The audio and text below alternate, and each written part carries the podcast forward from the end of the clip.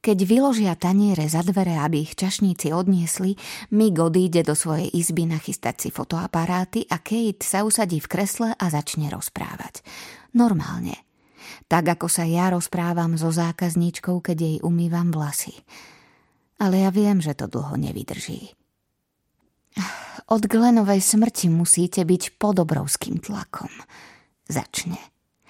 Prikývnem a zatvárim sa utrápene. Nemôžeme jej povedať, že nie som.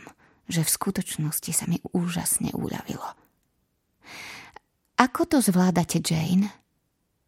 Je to príšerné. Odvetím zlomeným hlasom a zmením sa na Jeannie, na ženu, akou som bola na začiatku manželstva. Jeannie ma zachránila. Stále sa správala zmetene, varila čaj, umývala zákazníčkam vlasy, zametala podlahu a upratovala postele.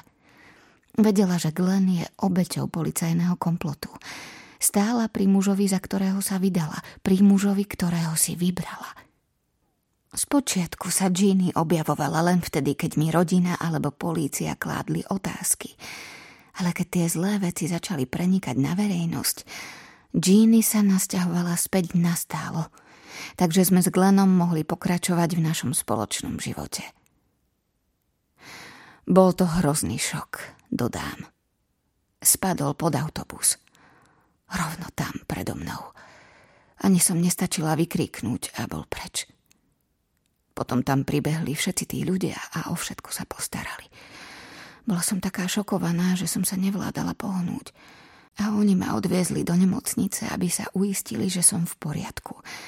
Všetci boli veľmi milí. Kým nezistili, kto je Glenn. Viete, policia povedala, že Glenn uniesol Belu. Keď prišli do nášho domu a vyslovili jej meno, nevedela som myslieť na nič iné, iba na jej fotografiu. Na tú drobnú tváričku, na tie malé okrúhle okuliare a náplasť na jednom oku. Vyzerala ako malý pirát, taká rozkošná, že by som ju zjedla. Celé mesiace nikto nehovoril o ničom inom. V salóne, v obchodoch, v autobuse. Malička Bela. Hrala sa v záhrade pred domom v Southamptone a niekto jednoducho vošiel do záhrady a uniesol ju. Samozrejme, ja by som nikdy nenechala svoje dieťa hrať sa vonku samo. Preboha, veď mala len dva pol roka. Mama na ňu mala dávať lepší pozor. Stavím sa, že pozerala show Jeremyho Kyla alebo podobný brak. Takéto veci sa vždy stávajú takým ľuďom, hovorí Glenn. Ľahkomyselným ľuďom. A oni povedali, že ju uniesol Glenn. A zabil. Nemohla som dýchať, keď to povedali. Mám na mysli políciu. Oni boli prví. Ďalší to hovorili neskôr. Stáli sme v našej prednej hale s otvorenými ústami. Hovorím my, ale Glenn ako by mal okno. Tvár mal prázdnu. Už nevyzeral ako Glenn. Polícia prišla potichu. Nijaké zabúchanie na dvere ani nič také ako v televízii. Zaklopali klop, klop, klop. Glenn práve vošiel dnu, lebo bol umyť auto. Otvoril dvere a ja som vystrčila hlavu z kuchyne, aby som videla, kto to je. Boli tam dvaja muži. Spýtali sa, či môžu vojsť. Jeden vyzeral ako môj učiteľ zemepisu v škole, pán Harris. Mal rovnaké tweedové sako. Pán Glenn Taylor? Spýtal sa celkom ticho a pokojne. Áno, prisvedčil Glenn a zaujímal sa, či niečo predávajú. Spočiatku som ich dobre nepočula, ale potom vošli dnu. Vysvetlo, že sú to policajti, detektív inšpektor Bob Sparks a jeho seržant.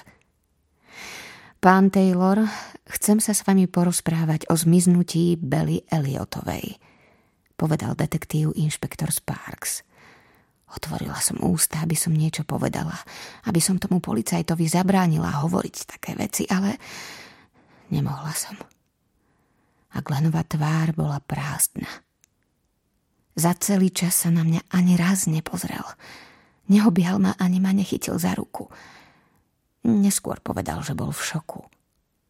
On a policajti pokračovali v rozhovore, ale nepamätám sa, že by som počula, čo hovoria. Videla som, že pohybujú ústami, ale nerozumela som tomu. Čo má Glenn spoločné s Belou?